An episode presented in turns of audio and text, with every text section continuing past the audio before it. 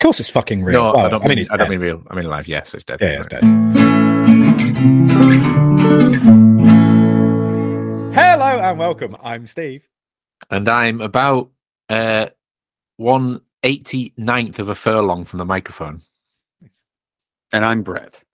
And this is Fools with Tools, a podcast for the Oh, is a furlong like a parsec? humbled horticulturalist. No, it's an a- wait.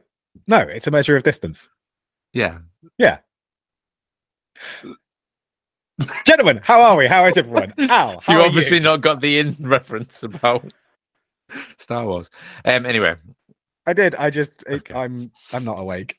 uh yeah, how are you? What have you been up to? Give us uh I, I'll just keep talking while you you finish. talking to me or Brett? All right. You. That's why I said Al. Right, yeah, but don't- obviously don't pay attention. Obviously. Um. So there's been a very strange noise coming from the underneath of my car, which doesn't surprise me. Um, but I've I think I've narrowed it down to being the rear differential. Um, and after after inspecting the oil, uh, which was very very shiny and not in a bad way, not in a good way, shiny as it was in full of full of metal. Mm. Um, I determined that the diff needs replacing. Yeah. However, replacing a differential requires lots of precise measurements Mm. and and things like shims and uh, micrometers and Oh, compound for marking gears and measure and lots of sort of repeat measurements and things. Not really my cup of tea. no. Whereas just replacing a whole rear axle requires just some spanners and a few like hammers and stuff. That's the kind of Um, thinking I like. I have a, I have a parts car and um and I did check the differential oil and although it smelt like Shamu's dick, um it didn't have any metal in it. Um and hopefully we'll be fine. Um so When you say you checked it, did you check it and change it, or did you just just dip it and be like, I'm not I'm not made of diffs. And I, I, and also I couldn't get the uh, fill plug off. I could get the drain plug off. I couldn't get the fill plug off, as is tradition in all thirty year old cars. Um, and then I thought maybe I could just turn it upside down, fill it, and then because I've taken it off, why not? Yeah. I think smart, Steve. yeah, Um, so yeah, that's fun. So I spent the weekend pretending that um, thirty-year-old rusted bushings can just be removed with hand tools. They Neither. can't. no, no, No, they can't. because they they are no longer moving parts. No, They they're are no longer bushings. They're, just one part of the car. They are Yeah. one part that is the uh, uh, what's the word? Ballistic, half metal, half plastic. I don't There's a word. There's a word for it in the bushing world. Um, yeah. So that's that's that's fun. Um, uh, I've also got a new Hack Shack project on the go, which may may or may not involve radio controlled cars and a dog. So um, watch this space. More on that next week. Hey. Nice. Um, sounds great. Uh, All right. well, except for the you know, No, except for being underneath a car that I can't move because You've I've taken already the taken the off. engine out. No, I've taken the engine out. Ah. So I can't move the parts car. Uh, have you not seen the Flintstones? I can't move the parts car because it's parked on a drive that is on a hill. And now I've taken the rear differential off, which is what the handbrake is attached to. And the car's on a hill and there's no engine. Um, so I couldn't move it. So I spent a lot of the weekend just lying on my back in various discontorted positions, just getting covered in diff oil and then undoing brake lines because they're all attached to the rear axle welcome to car talk uh, and then just getting covered in brake oil all in my hair and then my hair was getting like tangled up in the I brake did lines think your beard was looking particularly shiny. it's, it's very you know you know beard oil that the hipsters have with a little pipette it's Just just, dip oil. it's just whale dick juice from the bottom of a 30 year old differential um and yeah it was just wasn't nice and it was like freezing fog and yeah. minus whatever fahrenheit is in celsius cold Mm. all weekend. Sounds amazing. I'm No, but I did it, and it's satisfying, and it's off. yeah, it's done. Well, I was going to say it's done. It's it's mostly done now. It's fine. Um, Brett, what about you? What have you been up to? I have been, I think I'm mostly finished with the whale bone. Al's dealing with whale bic- dicks, and I'm also dealing with parts of whales. Did that? Don't they have a Uh, bone in their dick? Yeah. Like dogs. I mean, sea lions do, right? Or walruses. Mm. Walruses. That's the Wal- big thing. Walry. Walry. Uh, if I put whale dick bone into, is that going to come up with something? No, it's yeah, it's a thing. It's a thing. all right. Baculum. Baculum. Not to be So- confused Yeah, with baculum. penile. It's not to be confused with penile spines. That's a different thing. Mm. Most mammals do. What confuse them with penile spines? No, have have a baculum. This is really already gone off the rails. So anyway, finished up. I think finished up. I'm I'm relatively happy with the whalebone sculpture, and now I can move on to the next bit of things for that. Um, amidst working on that project, I've been doing a little bit more research, and I at least have an Amazon cart started with a handful of things needed for the Airstream redo that has just been sitting there waiting for me to continue to do work on it.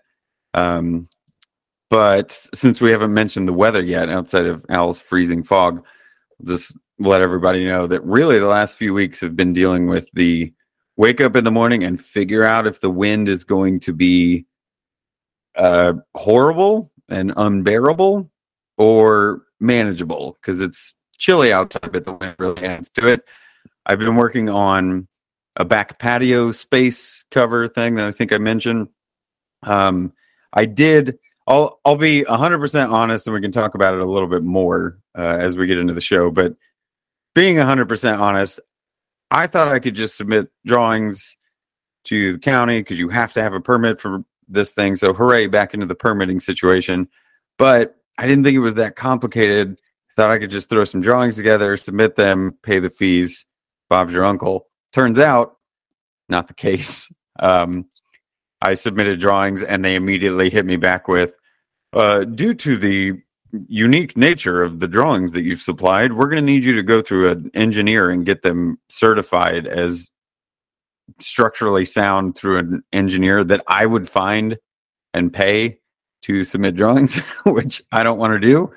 Um, so I ended up making a couple of He's phone called- calls. Jeff Barafi, and he's he doesn't look anything like me.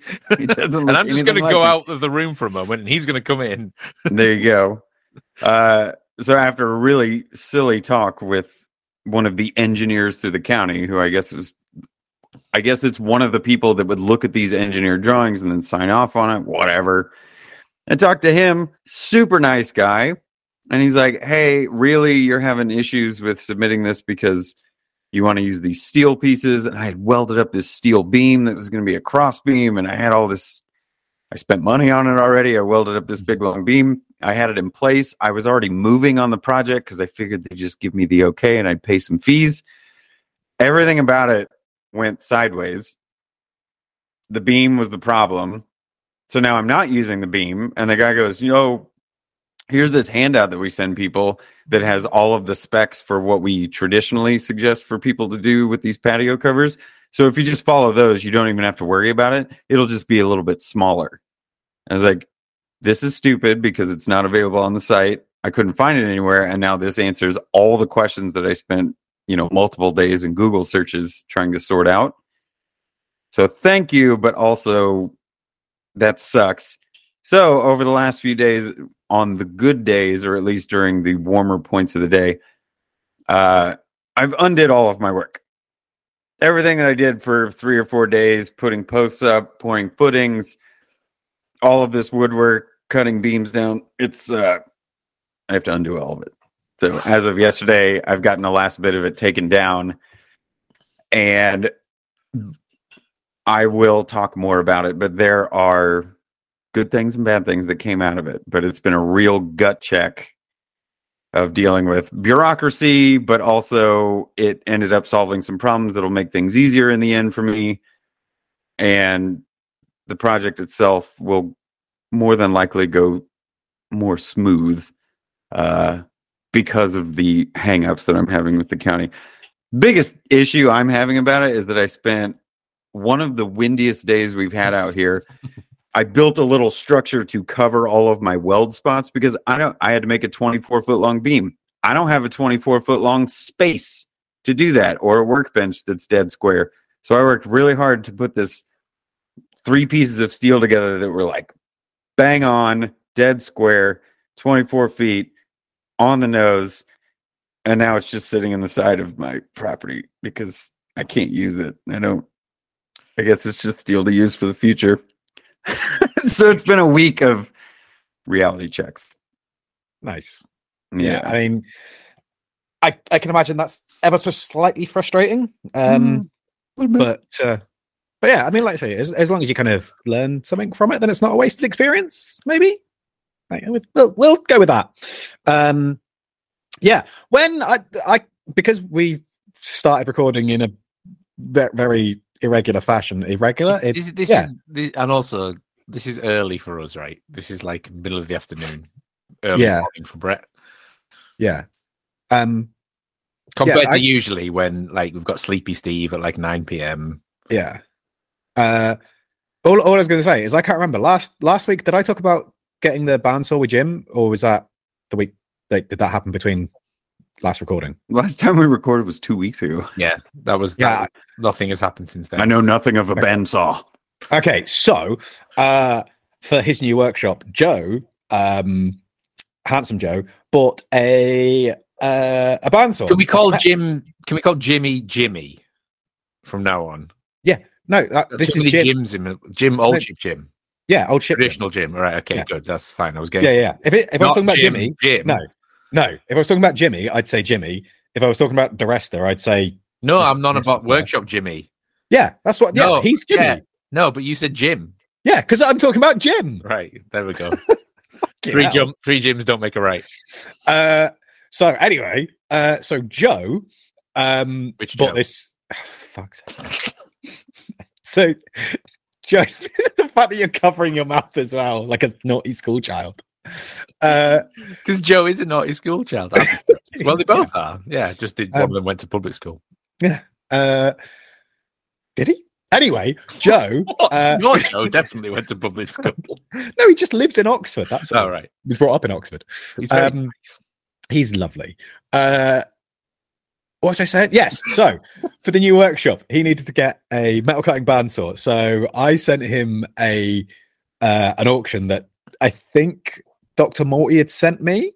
Someone had sent me this auction If, was nearby. it was an auction sent to you with massive industrial old tools, it was Yeah. it was probably Dr. Morty. Well, there's a few people that send them to me, so um, but I think this one was Morty. Um, but anyway, uh, so Joe bid on a load of stuff, uh, including this metal cutting bandsaw, and um, he said to me, "Oh, can you give me a hand picking it up?" And I was like, "Yeah, yeah, it's fine." He said, "Oh, it's three phase, but I think it'll be all right." And and all this, I was like, "Okay, cool." Thinking like three phase is probably going to be quite big, but all right. Mhm. I just kind of said like, "What? Like, do, do we need to hire a van or what?" He was like, "Oh yeah, if we could." So um, so we get down there, and the thing's a fucking just a, a leviathan of a bandsaw. It was like I don't know, maybe six and a half foot long, and just cast iron everything. Uh, weighed a ton. There was no way we were going to move it. There was no way it was going in the back of the transit that we'd hired. Um, measures bandsaws in length? Ah, because it's a metal cutting bandsaw. Got you. yeah, well, in, as in, like, well, how would you measure it? Well, yeah, because normal bandsaws you measure in height, don't you? Because it's fucking tall, and you've got a Oh. table. You've got like a table thing. Yeah, no, this is a horizontal. Like, this is a, a- Yeah, yeah, horizontal bandsaw. Not me. Uh, I wasn't. Although attention. it did have uh electronic lifting. That's what I'm thinking because it go up, which is really fucking Yeah. cool. Yeah, but it only goes up to like that. What's that? Like 80 degrees. Um, not the full 90. So you've got the thing. Anyway, uh, yeah, it turns out that was way too big and would basically take up the whole of Joe's workshop. So we decided that rather than uh, try and fit it in the van, we were just going to leave it there uh, and go back and get it another time. We took a load of other stuff that he'd bought. Um, and Joe was kind of in a not a panic as such, but like a little bit like, fuck, what do I do with this? Because this is too big. I don't know what I'm going to do with it. Um, so I was like, I know someone who has access to three phase, uh, is very good with big, large metal working equipment, and is thoroughly fucking lovely. Uh, so I got the blower to Old Chip Jim, um, and was like, uh, "Do you want a massive bandsaw for not a lot of money?" Um, and uh, ended up that uh, he did a straight straight swap with Joe for a normal sized bandsaw, like a single phase one, um, and uh, they uh, we arranged it so that Jim came down. Um, obviously, Jim being Jim decided to do it all in a oneer, so left his at like Sparrow Fart, drove all the way down here, uh, picked up from Devon, came back, saw Joe's workshop, and basically just went, "Cool, I'm going to go because I have to drive back to the north," uh, and uh, drove all the way back up there. Um, but yeah, so that was fun. I got to see Jim, which was lovely. Uh, and now Joe has a proper bandsaw. Um, and Jim also got a load of like lathe equipment and Ooh. stuff out of it. Um, but then this that was last week, I think. And then this week, Have you got uh, have you got a date on this bandsaw? Like, is it like fifties?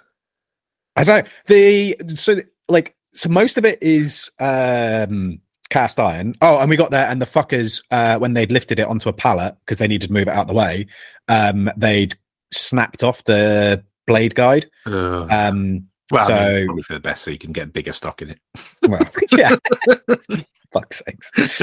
Uh so Jim's gonna have to try and fix that. Um and the like the the covers that go over the 2 Mhm. wheels, uh The they were made of like yeah, they were made of like fiberglass. Oh uh, no. What's the other one? What's the Weird. deadly one?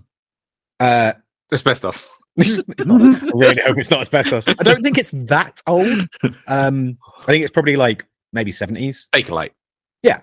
Um, but yeah, uh, it's it's fucking huge and ace, and it's now at Jim's.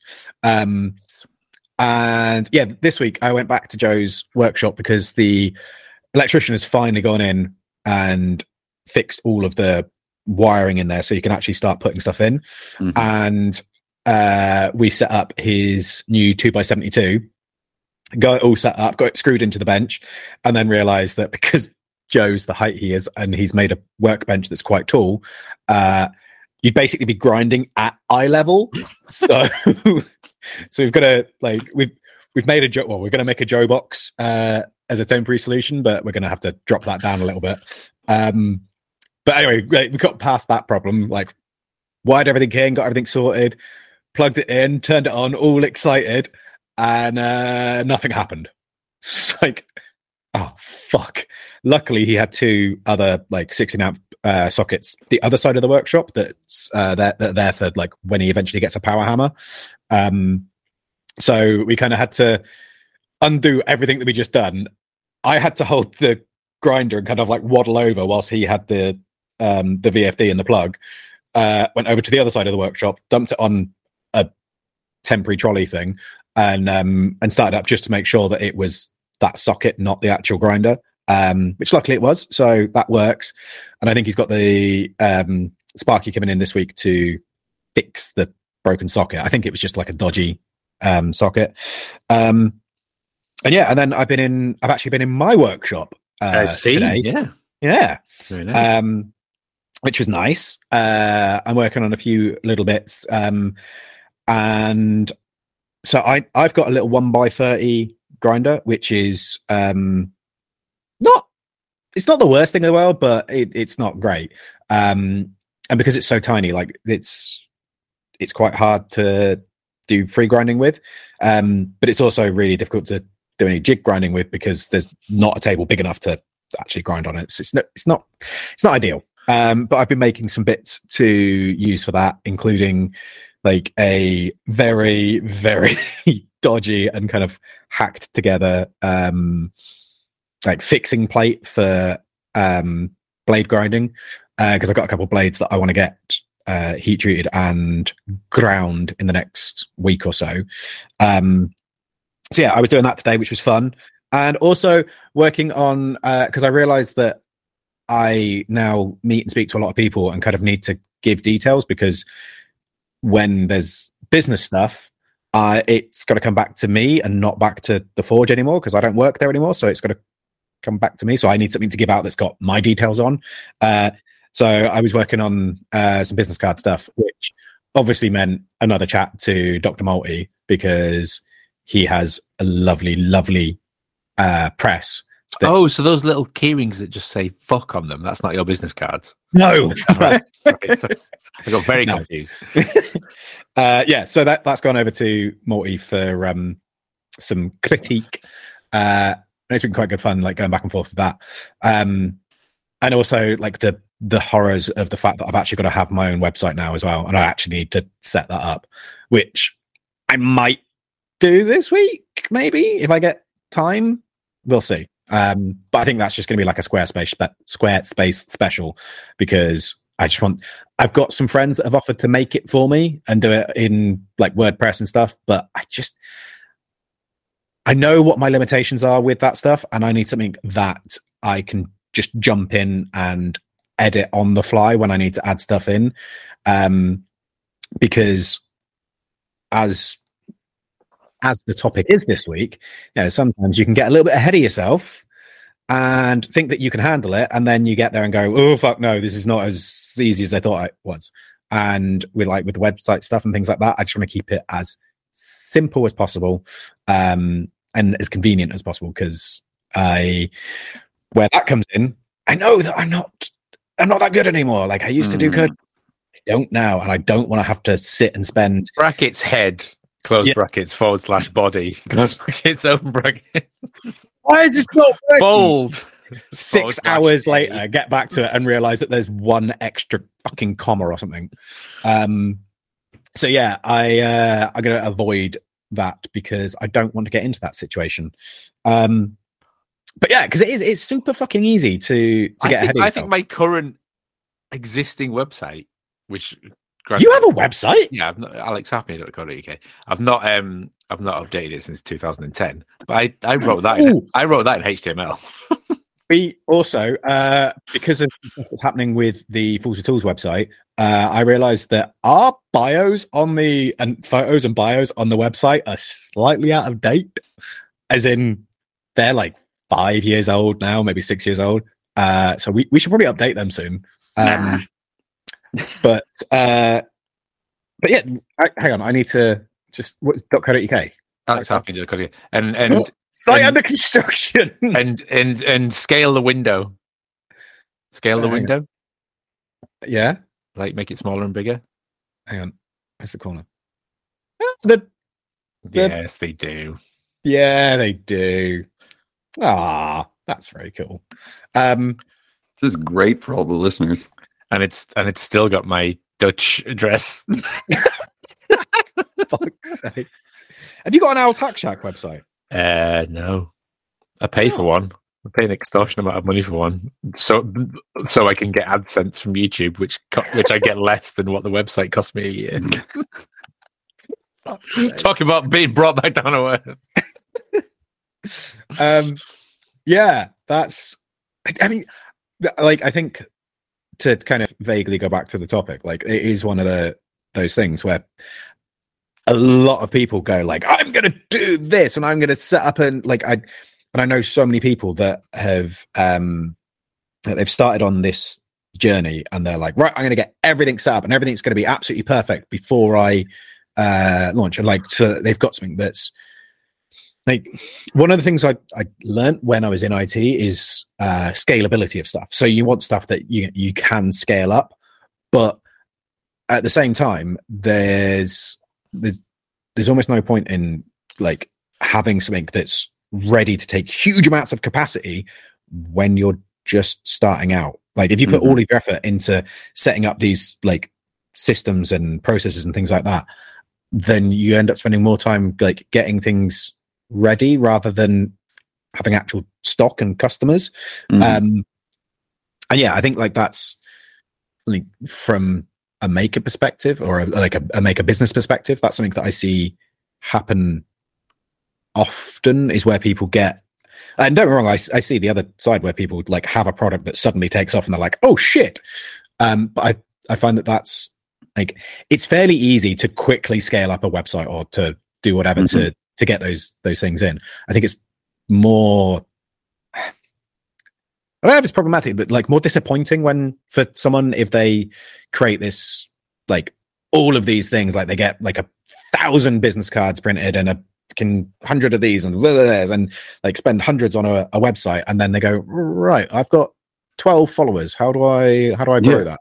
And it's like, I mean, I look I'll put myself down as an example, um, and I think I've mentioned this before. But if you guys recall, when I was getting overly excited and I was so gung ho on on the YouTube and social media aspect of Mm. things, and I was still living in upstate, you know, I hit the uh, make spotting like when I did that print, right? The big poster print. And I got t-shirts made and I did all these things and I was trying to cut corners everywhere and save initial cost because I didn't have a lot of money to be spending on that anyways. But everyone told me like you gotta get shirts printed, business cards, merch, stock for the website or whatever. It took three and a half years to sell all the t-shirts. And at that point in time, what I spent to get the t-shirts made, which I was like, I'm going to get nice ones. I'm going to get them silk screen. I'm going to go for somebody local so I can support local business. I did not have the money, and it took three years to make up. In the grand scheme of things, not a whole lot of money, right? It was just Yeah. To to try and pay back the cost, and with the following that I had and the am- amount of people that were buying shirts, whatever. I thought it was the right thing. It's what everybody else was telling me to do, like make merch, have it for sale, do all the things.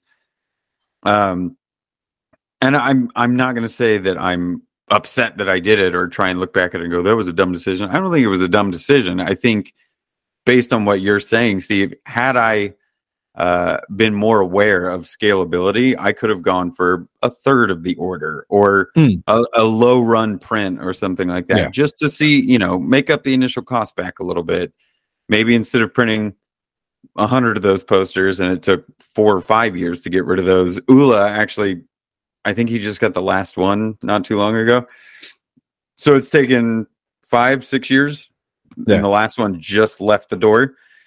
I love those prints. I was really happy with the posters. I thought it was a fun idea. I was glad that people did purchase them, but scalability wise, Yeah. I was mailing and packaging everything. I was having to schedule out time to uh, do those things. And I remember the very first time I went to the post office to drop all of those packages off because, you know, there was that uh, that blessing in disguise. Where it's like, oh my god, so many people had purchased things. I'm so happy right now. I I've got a little bit of money in my pocket. Then I go to the post office, and the posting alone was like 75% of what I had made. And I'm like, Yeah. so what I thought was a profit margin is now just Nope. gone. Yeah. And it was kind of heart wrenching because you get that, like, well, I guess I'm okay with people just my stuff being out there is the important aspect. You're like, that's not why you do this. That's that's not that's not the point. You're actually supposed to make enough money to support doing this and then like invest it into going forward. At that point, I was like, well, now I can buy groceries. yeah, I mean, like, oh, yeah. Sorry, how you go? Soz.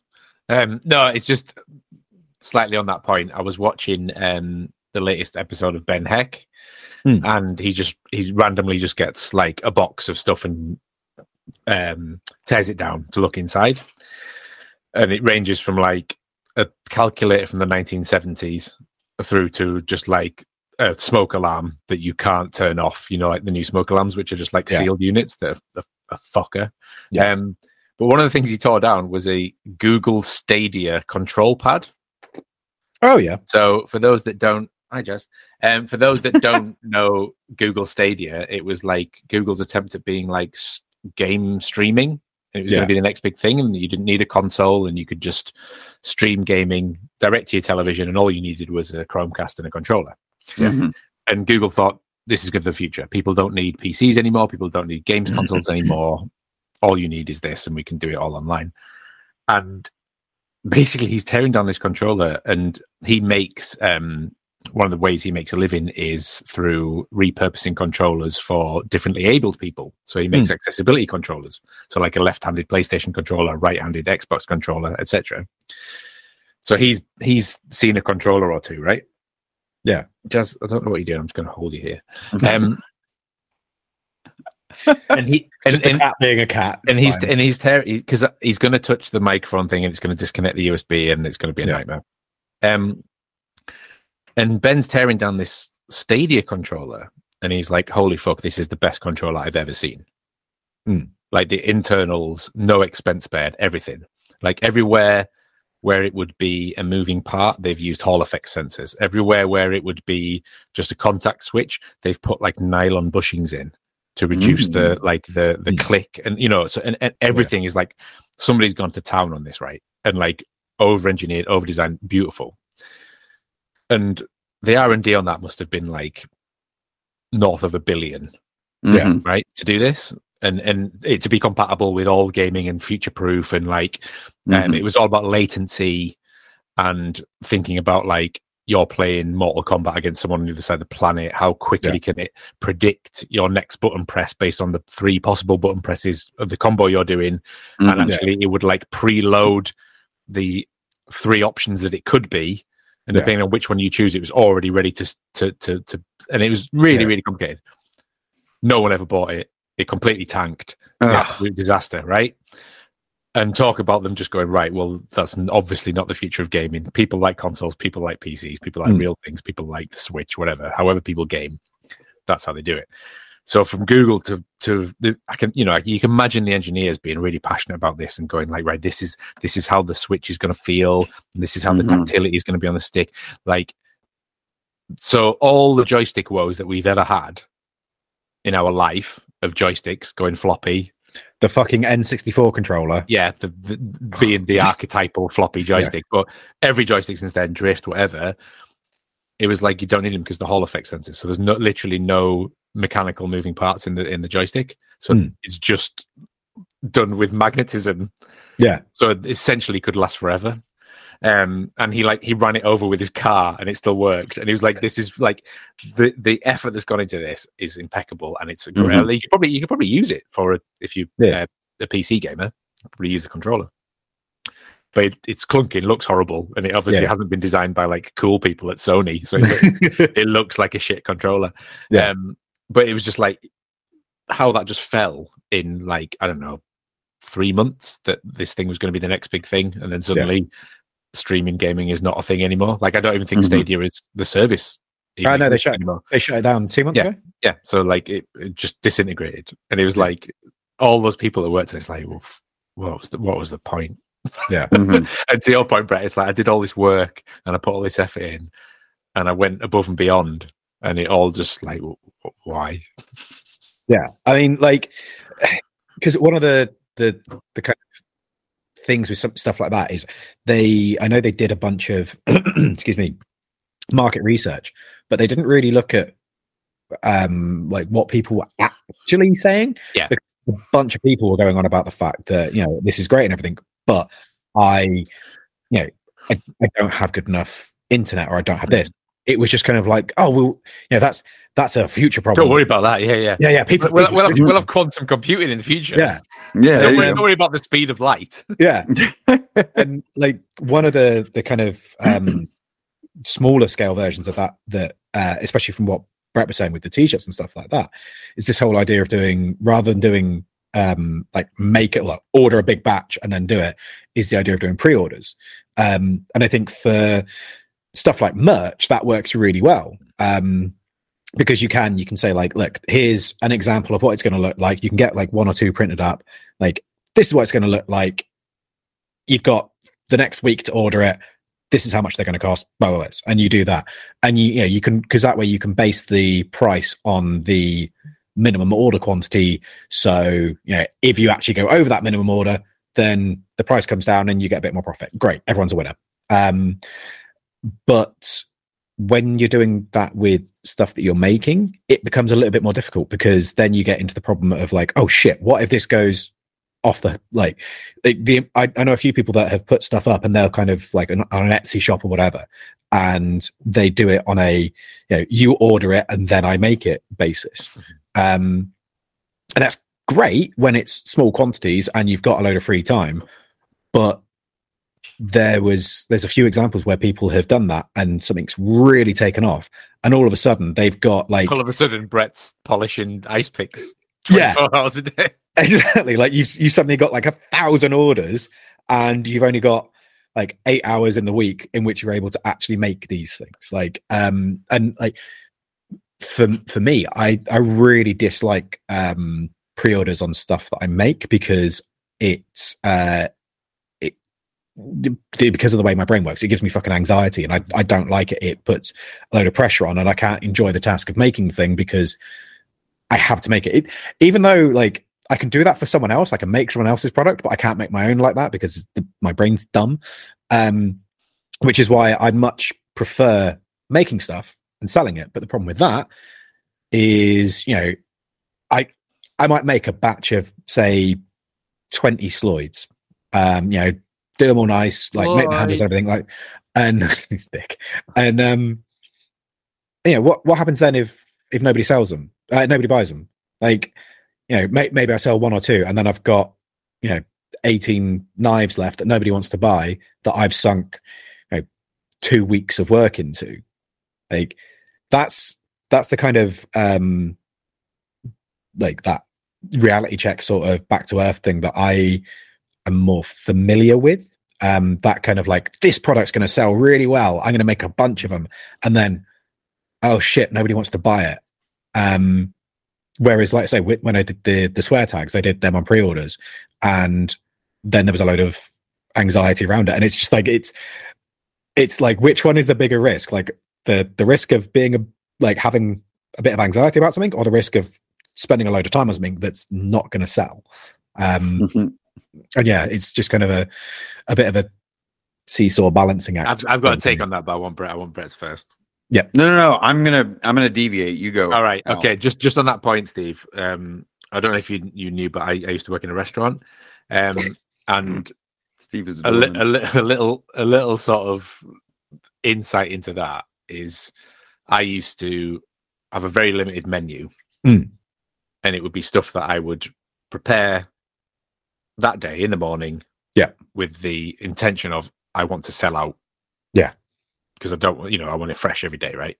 Yeah, yeah. So you'd make ten fish specials, ten meat specials, ten veggie specials, whatever. Um, and go right. This is what I think will sell. I think I'll sell more of the this. Yeah. Probably will only sell a few of those, but not quite sure. But I'm going to take the risk because I don't want to waste the food. Yeah.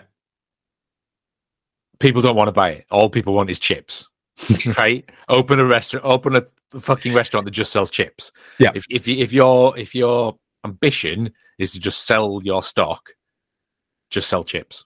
Yeah. They can be really nice chips. Fries, Brett.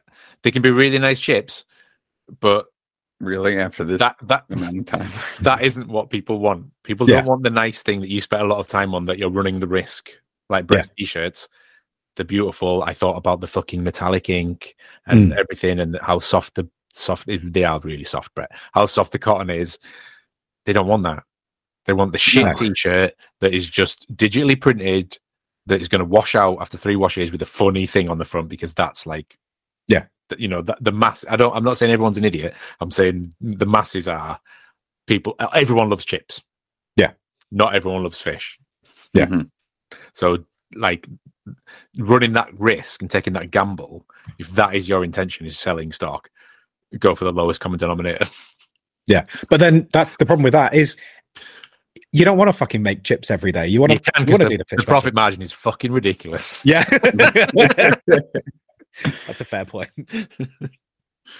Well, I find it interesting that we've been talking about m- merch and the the making and selling of things, but if we're the comments on scalability and and all that um, just reminds me of the project, the the patio cover project, right? Because it's not something I'm selling; it will become part of the cost of this property or like the value of the property, but it is just me controlling it, and there's no immediate return on on investment or anything like that. But when it comes to the projects that we make ourselves, like Steve, you're getting the Sloyd blades, you know, with the potential that they will sell.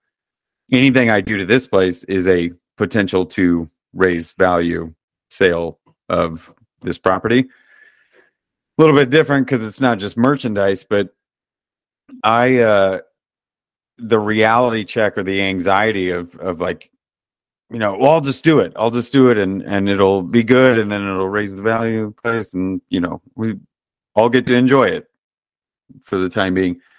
Um, not only did I screw up and not measure things properly, I got so far along to where I was actually, I was at the point I thought they were going to sign off on the paperwork, and I was just on the joists, like the ceiling joists, the rafters or whatever. That was it. I had done everything else. I'd put posts up. I had my steel beam across. I was cutting bird mouths in the beams and everything. I had done all the measurements. And then I hung the first joist, and it was five and a half inches out square. So instead of being square, the plane of the back of my house, it was like that. So everything was kicked over, and I realized that my measurements from the start were bad, and I had gotten so deep into it and invested all this time and effort, and didn't even. I needed to start smaller. I needed to just take the measurements, just square everything up. Built this little retaining wall. I was indexing all of my measurements off of the retaining wall that I thought was square to the house. It wasn't because I didn't do a good enough job doing that. So the overconfidence of I know how to do this, like I know how to measure things and fucking put a square on the ground, whatever. No. And and here's where I'm I'm really trying to nail it home is when we're totally in control from start to finish, like when you're making the the project, Steve, or you're thinking about these Sloyd knives versus the little swear tags, like technically you are in control of that entire process, right? You can get anxious because there's there's maybe a lot to do, or if you get a lot of pre-orders, you can get a little anxious just because you gotta you gotta do the thing. But the fact that I relied on measurements of the pre-existing house, so technically not fully in control, and not knowing enough about construction to realize that, oh well, if the house is a little out of square, it'll probably throw the square of everything else off, and then my measurements will all be off, and then the lumber is going to cost more and and then if I screw up, I have to get new lumber, and it's all going to be really expensive. That anxiety, or that let's call it a reality check of me realizing that luckily I hadn't gotten so far along that it was all a waste or it all wasn't worth it. Um, I'm I'm frustrated with myself because I immediately once I put that first beam up and realized that it was so far out of square, I had a full anxiety moment, panic moment, like, oh my God, I've done all this work. I poured concrete for three days, you know, and the wind, and I set anchors in the ground. All for naught. I don't like I don't like having the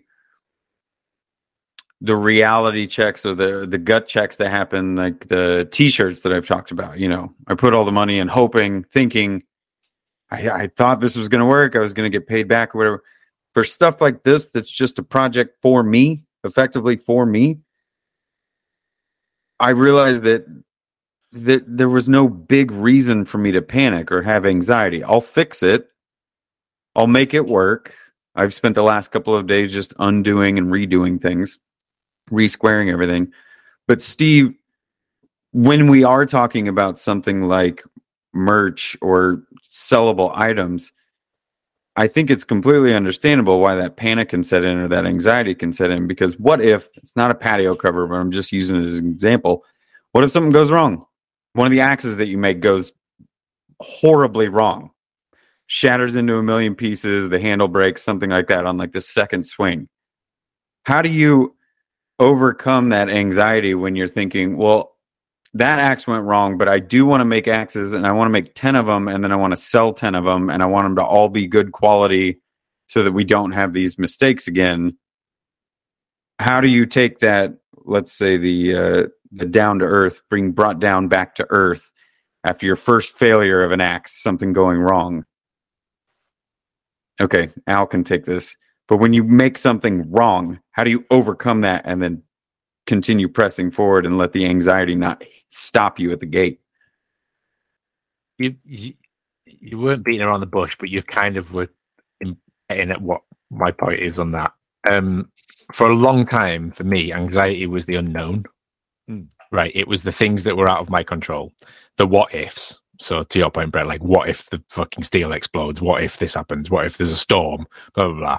Yeah. And then I just reached the point where it's like, well, wh- why am I worrying about those things?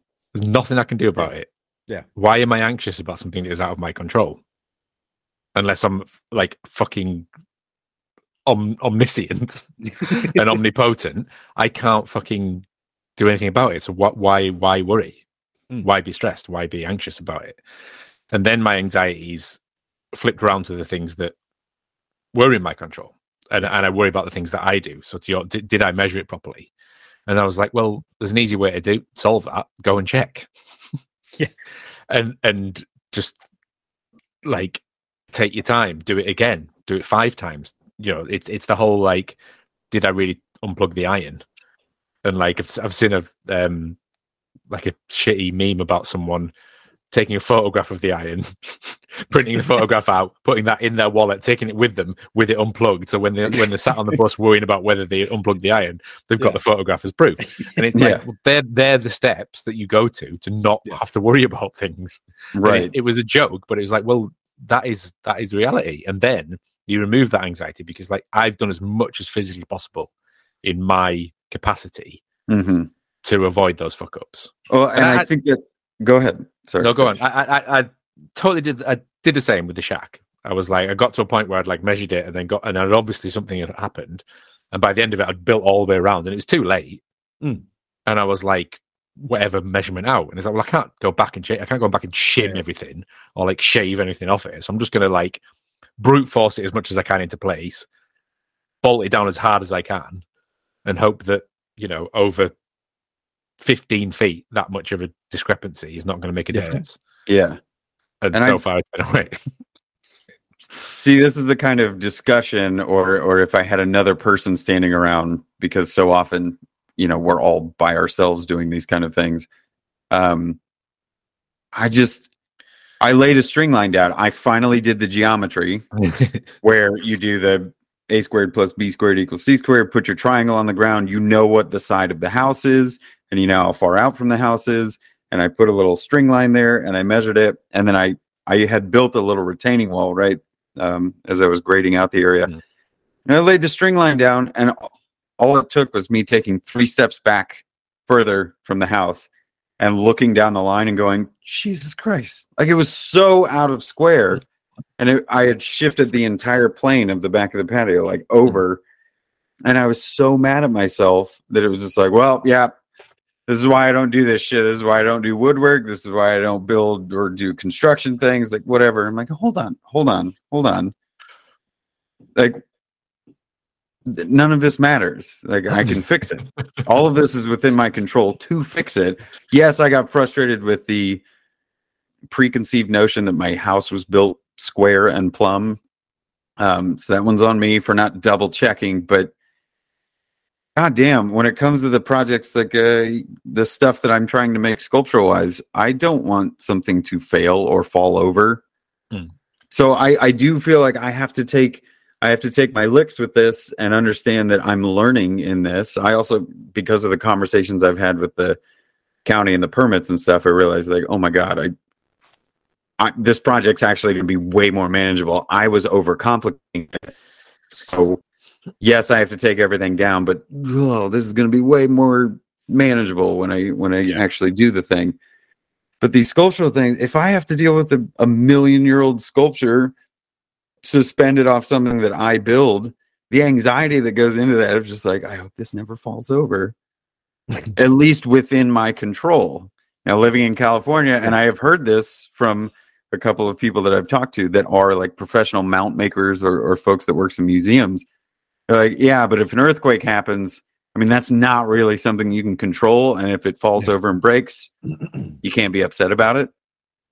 And we have Yeah. very high winds going on right now. What if I had gotten done with the patio, built it maybe not as good as I could have, but I was okay with it? And then this day happens like today where the winds are so high and the whole thing just rips off the side of the house. Well, was I in control or not? Could I have made it better? Or is it really just the power of the wind uh, that was going to undo me in any capacity? Yeah, I mean, to go back to to what um to I was saying earlier on about like the the worrying about stuff that's not in your control. Like, I, I honestly, for me, that's never been a huge issue because it's it's that whole thing of like shit happens. Like, if let's say if there's an earthquake, there's an earthquake. If you know the the steel that you got is shitty, then the steel that you got is shitty, and that comes out whilst you're making. Like you, you should Mhm. notice that whilst you're making it. Um, so yeah, and like like a, a bunch of the the swear tags that got sent before Christmas have still not arrived because the postal service is fucked, or uh, they've turned up and um, a bunch of people have had them turn up and the um, the bags have been or the, the envelopes have been broken because the postal Oh. service has been so fucked that you know they've been basically mistreated they've been left out in the rain or whatever and and the bags have split. So i've had to rebake them and send them out. Like that that shit's fine. Like that it it's an inconvenience a pain in the ass. It happens. It's fine. I don't i don't care. Um like we can we can send that out and people understand that. People understand that stuff is outside of your control. Just, um just to put in, the bags have not split because of transport, and there's somebody opening them to find out. Yeah. The amount of fucking packages I got over Christmas where they've just been ripped open. Oh, yeah. And Yeah. still posted through the letterbox with the content is like, what? You didn't want that particular part of a fucking Suzuki, Yeah. because you thought it was something else that was worth winning. Yeah. money. yeah um but yeah so yeah like that that stuff it's fine it happens whatever i don't care um the the anxiety and the panic and the worry for me is always stuff that is within my control and it's the it, it, it's essentially my skill levels and my ability to do the thing that's why i don't like um pre-orders and stuff because you know say i get a pre-order for 10 axes um yeah i'll i'll make 11 so i've got one as a just in case sort of thing Mhm. um, but then I fuck up two of them. It's like fuck. Now I've got to go back and I've got to restart because I'm, I'm especially when I'm doing batches of stuff. Like it's you know you do everything in a batch, so you know you get everything to this point, you get everything to this point, you get everything to this point, and if you fail at point six, it's like fuck. Now I've got to go back and I've got to do one, like one extra one from one to six sort of thing. So it Mhm. and it it fucks with the flow. Um, like in terms of like what you were saying about like if you know if you send something out and it it fails afterwards, um, like how you you get around that. There's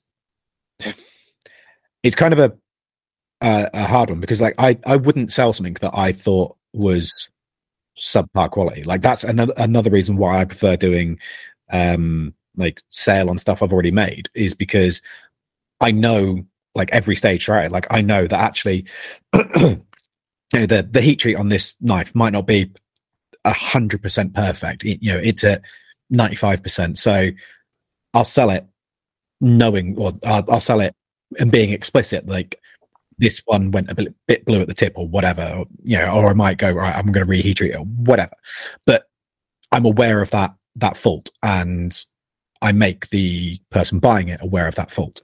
Um, so from like my point of view, I'm not going to sell something that I I feel like would would break unless it's through something outside of my control or misuse. Mhm. Um, you know, if you know if I sell someone an axe and they try hacking a Suzuki Vitara apart with it, then you know, that- one's on you. yeah, that that it's not what it was designed for, bud Yeah. um so yeah like i, th- I think um and part of that is having confidence in the things that you make and that comes from experience that comes from making things and, and using those things um enough to know that they are of a certain quality and obviously that that's reflected in your your pricing and how you market it and all of that um but those um those kind of outside factors like you can't you can't stress about them. Like if someone comes back and says, you know, the the postman's nicked my axe, or the postman's nicked this, or you know, the a freak lightning strike burnt the handle off. Like, uh, all right, okay, well, obviously depending on the situation, go right, okay, you know what, send it back, I'll fix it or whatever. Um, but like I say, at a certain point, you have to kind of go, well, I can fix it, but you have to pay me for the time because that's Uh-huh. that's your thing, not mine. Um, and I don't like I don't think that's really the same as as like I say that that kind of gut punch thing because I don't get that um that gut punch from something that's outside of my control. I'll still do everything I can to fix it within reason. Um but the the kind of the gut punch for me comes from you know if like say if if I send something out and it is subpar be- below quality, but that happens less and less frequently the more experienced you are because you you know when things are going to fail. Um, Mhm. And like I say, I think that a lot of that just comes with um, with experience and with I was going to say with confidence in your own product, but it's not confidence. It's Stubbornness. But no, it, it it's like it, it kind of being honest with yourself because there's a lot of people out there that are very confident that they've made the best whatever but it's actually not that good a quality like i i know some guys that sell stuff that i kind of look at and go like i probably wouldn't sell that um but you know they for them He's selling ten. They are selling ten a day, though. Yeah. Yeah. yeah Well, but exactly. this And- is but it like i say it, it's a personal thing it's, it's where you feel comfortable doing that this is where I feel like the uh, like there's a line in the sand between the person that accepts the the moments of being brought back down to earth, like the Mhm. reality checks, the gut punches that we get, can digest those and then move forward, knowing that Hmm. information or learning from it. And then there are the people that are almost like you're saying with these sell ten a day, lesser quality than you would sign off on. Where call it willful ignorance, but it's just like when when does the when does the drop happen for them? What does it take? Because I feel like everything gets elevated um, with somebody that's like, no, no, no, everything I produce is great quality and I can sell 20 of them a day and it's all great. By the time they hit the moment of the being brought back down to earth, they're way higher up. And so it's a way bigger fall versus what I- you do. I, I could be wrong in that, but I feel like there's a line in the sand between the person that's able to humbly accept the reality checks, learn, move forward, so you have a better gauge. I, I, I think it's it's not that at all. I think it's Okay. more down to what that person, um, or what that individual, i wh- what they find important. So you know, they they might go, you know, they they might get, you know, they might sell a thousand of this product, and they might get a hundred come back, and they they just go, ah, fuck it, I just send them a replacement, like and like not worry about it. Whereas someone else might sell a thousand and they get one that comes back and that one is the gut punch because it's whether you give a shit about selling volume and just selling or whether you take pride in in what you do and and the, the quality of that work. Um and it, it's the same as like the guys that that just import stuff from abroad put a different label on it or repaint it and sell it on again for 12 times the price you know they they don't really give a shit about the quality they're just worried about A reference to money. the GameCube that I ma- made from Japan, the orange one. no although That's was telling- literally what I did. yeah, I was telling someone about that the other day. Um, but yeah, no, I, I think it, it's more about like that gut punch comes from what you care about. So if someone doesn't care about the quality of their product, then their product failing isn't going to give them a gut punch. Um, and it might it might not even give them a gut punch if they stop selling it. It they might only get that gut punch when they go, "Fuck, I've invested ten grand into buying a load of stock and nobody's buying my stuff." Like The, it, the, it the- the- be, the Google thing. Yeah. You know, they're not bothered about controllers anymore. They've moved on. Yeah. You know, to, to us, it seems like a, a weird shame about uh, something that's been crafted and made and designed and built and produced and sold and packaged Hmm. and bought by people. You know, people bought Stadia thinking it was going to be useful and probably Yeah. spent a lot of money on it. Yeah. Google don't care. Like the, the entity that is in Google is not sitting there going, "Oh God, I'm so like I'm so anxious and I'm so like upset about that thing that happened." It's like, no, Yeah. they're they're too busy selling people's personal information and making money making money off intangible things as opposed to Yeah. tangible things. So so Mm. you you nailed it, Steve. Like it, it's what are your care abouts? yeah, yeah, exactly. And and you know, for for a lot of us, it, the the care is about the the quality of what we make, and we're not looking at selling huge volumes. We're looking at selling quality items. Mm. For some people, it's not that case. Some people they want to just batch stuff out and and make some money out of it. You know, it is a as much people overuse the term side hustle, like it is a side hustle for them. It's there to make money. Like, and if that's what you want to do, great, more power to you. Go for it. But you know, if, you're probably not going to get those people that have that gut punch when something goes wrong because that I think that gut punch only comes when you invest um invest in, in it yourself. You put your, your you know you put your passion in it. You put your um you kind of put your stamp on it and and it's that that item that project that video that whatever is a bit of you. It's a it's a reflection of your personality. And when that then gets rejected or comes back or whatever it's it feels more personal like that Mm. because it it is part of you. And that that feeling when that comes back and you know it it's like a it's it's like a form of rejection and that's not spiffing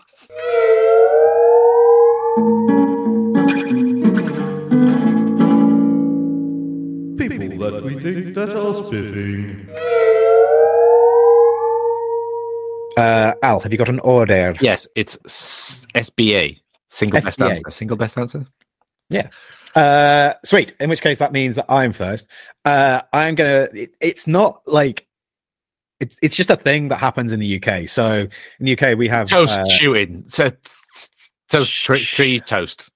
Wassail. That's it. I'm not. I'm not wassailing. Uh, although that did happen this weekend. Well, not here because we we're not doing it in the village anymore. Uh, What? anyway, uh, because Ross isn't organising it and nobody else wants to, so it's just not happening, and it's massively times that is. Yeah, Political correctness gone mad. fucking dick.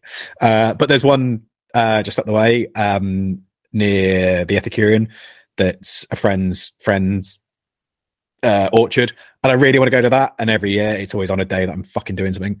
Anyway, um, yeah. Uh, so in the UK, we have uh, the London Underground, otherwise known as the Tube, um, which with a C H, um, and it is. Uh, that was a weird face. Uh, it is a uh, horrible, horrible place to be, but uh, obviously everyone needs to use it, uh, or everyone in London needs to use it.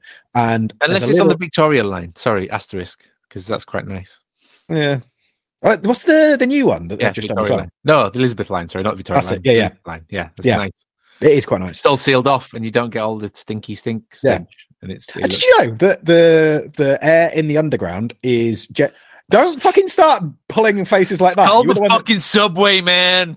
you were the one fucking taking ages just now. Like we're allowed to have this discussion, but the air in the tube. If you uh, spend, I think it's like twenty minutes in the tube, then that's worse than like five cigarettes or something like that. Um, it's really bad for you, uh, and it's because of the iron filings or the iron in the air from uh, the brakes, um, not just because you're surrounded by dirty Londoners.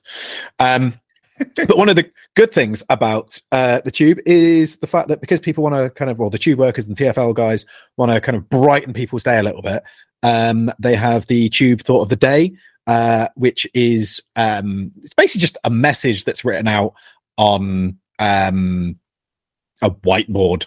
Uh, like a motivational cat meme, yeah, but written with marker on a whiteboard in a subway station. Yeah. And it's just like it's it's little things to just kind of like make you think or make you smile or whatever. Uh the one for three days ago, the 20th of Jan this year, was I want to lie, shipwrecked and comatose, drinking fresh mango juice, goldfish sh- shoals nibbling at my toes. Which, if you're clever like me and Al and watch Red Dwarf, will make absolute sense to you. If You say You've that, but it's taken me 30 years to realize that it's goldfish shoals. What did you think it was? No idea. Yeah, that's fair. Goldfish. Goldfish bowls? No, I was always like, that's a weird word. That doesn't make Yeah. any sense. Yeah, th- I can't remember which line it is, but there's a line in it that I completely forgot. Uh, I completely mi- misheard for like 30 years. Anyway, um, so yeah, it can be all kinds of things, and it's it's lovely, and it's like whenever it gets shared around, it's always a really nice thought. Um, And I don't know. If, quite self-deprecating. Because Yes. sometimes it's about how shit the service is on the underground. yeah, because there was one uh, they did did a load when they were doing strikes a little while back, and they were like, "We're really sorry, but we want to eat," and um, yeah, they're they're great. So it's just a, it's a little insight into British humor. Um, I don't know if there is a official thought of the day An entire marketing department working behind it, Steve. Don't be so naive. Yeah. I bet it's not. I bet it's just some miserable fucker that's there. That's got a really dry sense of humor. Um, What resonates with the uh, Gen Alphas there lately? What can we uh, but yeah, uh, so I've, I've put a link to an article about it because I don't know if there's an official thing, but it's probably on Twitter or something. I don't fucking know. I bet. There's- I bet there's an Instagram account dedicated to them, Steve. All right. Well, I'll tell you what. Whilst you do your, yeah, while you do your spiffing, I will have a quick Google around for it and see if I can find it. So you go now. It's Brett, not me. It's actually my turn. Okay, you go now. Thanks, though, Steve. Appreciate it. Right. So, being that it's fools with tools, and we never talk about tools All fools. or fools. Well, we are them. Um, yeah this this patio project has been a real kick in the pants, but I have started to realize how important it is to have certain tools to do the job that needs doing. Um, and as many times as I've seen guys that are, you know, it's what they do every day. I've seen uh, framers and builders and construction guys. I remember watching all the guys that were helping uh, build out the blacksmithing area Jimmy's or watching Justin Dietrich do traditional framing, what have you. Do not trust a circular saw and a speed square if they're not two things that you use all day, every day. If you have the capacity uh, to invest in a proper chop saw or compound miter saw, I would make that suggestion as well. Um, but the the old backup, which I feel like this might be a respiff from years and years ago, is I'm a huge fan of uh, this pretty affordable set of uh, pull saws, like the Japanese style pull saws. Even though I'm not doing any kind of traditional framing, they do, you know, the blades bend. There's a little bit of play to them. You can get into tight spaces. You can square things up maybe a little bit easier on the fly than you can um, running lumber back and forth between these tools. So I'm going to put a link to the set of pull saws that I got and that I know plenty of other people use. Um, but yeah, I'm spiffing a tool because these pull saws, Nice. as on site, lightweight, do the job that needs doing. Uh, they've been a real godsend during all of this project stuff. Amen. Nice. Well, Ha- think uh, of- okay. As one example, think about it. You're you have like a post above you, eight feet in the air, Mhm. and you go, "Yeah, I could take a circular saw out and cut this straight line off in two seconds." Not only do you not cut it straight, it weighs a lot, and maybe it's a little more And you can't get up close if it's next to something else. That's it. You can take a pull saw and just takes a little bit longer. Easy peasy. Done. If only they made pulse saws for bushings on rusty car fucking axles, because that's exactly what I was doing. There go. Um, I uh, I appreciate your spiff, but I was not listening because I was looking for the thing. Classic Uh, I'm, I'm assuming it's something like pole axes. Um, but there is uh, a a couple of Instagram accounts for the thought of the day, but they're unofficial ones. They're just random people taking photos and putting it up. So there's not an official um, thing. So I've put one of the unofficial ones in the shows. So there you However, if you use the, if you use the tag all on the board, like all aboard, which you say when you get on a train, but it's all on the board because yes, that's there as well. You'll get some good puns. Perfect. Uh, I second Brett's Ow. spiff. good. Is that is that it? Is that your spiff? Got a spiff than. Um, so Steve, you're French. Um, are you aware of the Eden Project Yes. in Cornwall? And So the Eden Project in Cornwall is a fantastic. Um, Brett, have you seen Biodome? Making a filter. Making imagine, just imagine. we're stuck in a bubble doesn't mean we can't cause trouble. So that, but I'll not get into it. yeah. Um. So the Eden Project is a wonderful uh, ecosystem in Cornwall, which is in the southwest of England, where it's already kind of warm and hot and temperate, but uh, they've made they've made it compared to fucking It's fucking minus five at the moment. proper north. Um, you're from south of the wall. You're from the south. Um, if it's and it's this lovely place where you can go and they've got lovely plants and it's all very um, well maintained and great and there's nice experiences and you can go for walks and stuff like that. And there's a It's just The- a massive greenhouse. the world's longest zip line world's highest zip line. You can zip line right through it. It's amazing Mm. No, the, the longest one's in Wales, North No. Wales. Something. Yeah, it's from Wales to Cornwall. That's how long. um, Fuck, that'd be amazing. anyway, it's it's wonderful. Huge big dome, lots of cool shit going on, and it's kind of like, can you build this on Mars? And you know, you could create a Mm. whole ecosystem in there. They're building one in the north of England because in the north of England, nothing happens other than closing down all the infrastructure and letting people just squalor in their own filth.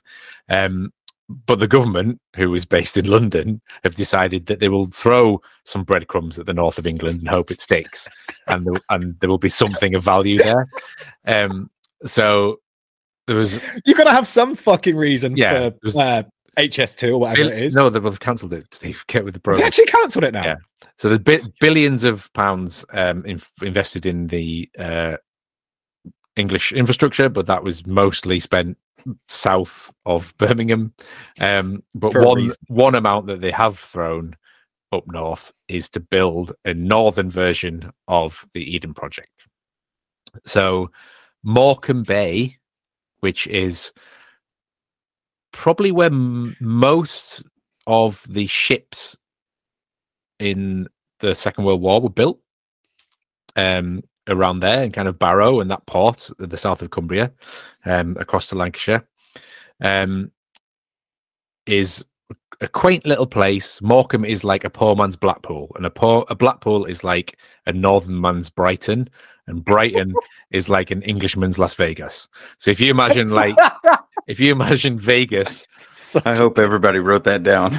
Vegas four times removed and even shitter and decrepit. Uh, that's what Morecambe is. Um, and, but they have a like a jetty. What's what's American for jetty? Like it sticks out into the sea. Dock. Y- No, but like it is called a jetty. It is called. a well, that you walk down and it's a like a pier. like a pier, a pier, Pier. yeah, like a pier. They have a pier. Um, it's it has the potential to be quaint, but they've they've now dedicated a whole space of this to build this beautiful um biodome, for once of a, Mm. want of a better term. Um, so they've just secured funding. Um, they're going to get all the infrastructure in there. One of the things is they need a tram to get there. So there is a rail service, but it doesn't go directly there. So they're thinking, how can we get people to and from it? You know, not have to worry about parking and things like that. Fantastic project. It's in its infancy. I'd love to see how it develops. Um, but they started to do renders and artistic Mm. impressions of what it's going to be like. Um, could be potential for work. Could be potential for interesting things to go on in that part of the world. Yeah. Yeah, Mm. because with uh, the the Cornwall one, I know it took years for it to to get built, um, but there was so much cool stuff around it, and it's Mm. it's really exciting to see what kind of new stuff they put into the infrastructure of this one because like the especially like renewable technologies and stuff like that has come so far compared to when the original one was made in like the 90s yeah, yeah, yeah, yeah. Well, and and probably planned before that. yeah Um, so yeah, so I'm just I'm, I'm also thinking from from the aspect of our community and kind Yes. of sustainable ideal and lifestyles that we are beholden to, which is maybe a little bit more right to repair, a little bit more traditional, a little bit more, you know, in Brett's case, like you know, I can sustain myself Mm. that homestead lifestyle. The point of these projects is to to say we don't need the outside world. You know, it's a sealed bubble. Um, so I'd love to see if they start running crafts in there, if they start running workshops, you know, teaching Mhm. skills, teaching homesteading, that kind of thing. Um, so I'm going to try and get in contact with them and, and who the the um, the people are behind the project and see what their plan is for that side of things. So it's it's not Right. just it's not just a greenhouse. You know, this is not yeah. just an exercise in horticulture. Like we know that works. yeah th- th- there's potential here for this to be a, a, a, a way of saying how can we live off grid how can we use renewable sources what what what is required to to detach ourselves from this disgusting place that the world has become which is all Yeah. about making rich people richer Yeah. Mhm. Um, yeah, no, I think that's a really good shout. I saw the announcement the this week, last week, um, on social media, and yeah, it's I'm excited to see what happens with it. Um, it's obviously a long time in the planning Yeah. it will be you know Yeah. i'm not it's the millennium dome i'm not expecting it to be pop up anytime soon but if it is the start of things to come yeah. um, yeah, no, good chat. Actually, weirdly enough, on that, uh, talking about the Millennium Dome and things being like kind of repurposed, which has now been privatized and isn't owned by the public anymore. it's a fucking yeah, let's let's not go into that one. Um, but I did see something quite cool uh, that um, obviously with uh, nuclear power plants, um, the like the the cost of building is astronomical, Hmm. but a lot of that cost, like a huge portion of that cost, is the stuff that's used in traditional power plants like coal and and all that, because it's that that generation of steam and putting it through turbines and the turbines and generators and blah blah blah. blah. Um, and you know then the the added cost is the uh the actual nuclear generator um uh, sorry nuclear reactor um and and waste disposal. yeah but let, us not go into that side of things at the moment um but uh a bunch of um like coal-fired plants are, are being shut down because we we just don't need them anymore um because we don't have the coal to run them uh and they're bad but uh that infrastructure is already there so there's a, a company that is looking at basically going in and going like right well we'll just buy the pa- the the old nuclear power plant Nice. rip out the the coal furnace and drop in a nuclear reactor and um like revamp those power stations um for clean energy uh which is interesting i mean obviously yes there is the the issue with the um waste disposal and all of Fire, that in- but- fire into the sun. Don't worry about it. It's fire into the sun. no that's a really bad idea because uh it's and it's not like the getting it into the sun it's it's the fact that getting it into orbit is really bad and really difficult and But If that build goes- more power stations to create the energy. it's simple, Steve. which think if we had a Think space elevator then yes it would Build be simple stations in orbit. Build them on the moon. But- Moon uh, yeah power. there we go perfect uh anyway uh any other business Moon power. brilliant um Dot org. sort your fucking website out uh No, that's like that's a time capsule right there. They, they even have like a s- dedicated thing where you can go back in time on the internet. You know, after with my website. fucking space jam website oh my god That anyway is- that is the pinnacle. Yeah. Um, so yeah, uh, if you want to find us, you can find us in all of the usual social media places. You can find me at Moonshine Metalworks. You can find Brett at Skull and Spade 13. And you can find Al at Al's Hack Shack. I see. I was waiting for like three seconds because I was going to get attacked by the cat again, and it was going to be cat attack shack, but it didn't happen. Yeah. I mean, you have been attacked by the cat at least three times during this recording. So, um, yeah. Uh, and if you want to find us as a group, we are Fools with Tools or FWT podcast in most places. Um, yeah, that's it. So until next time, which it'll probably be maybe two weeks. I don't really know. Uh, we'll. Are you off again? No, I'm just because we we just suck at recording on a regular basis at the moment. Um, uh, but yeah. So until next time, we love you. Goodbye. Thanks. Bye.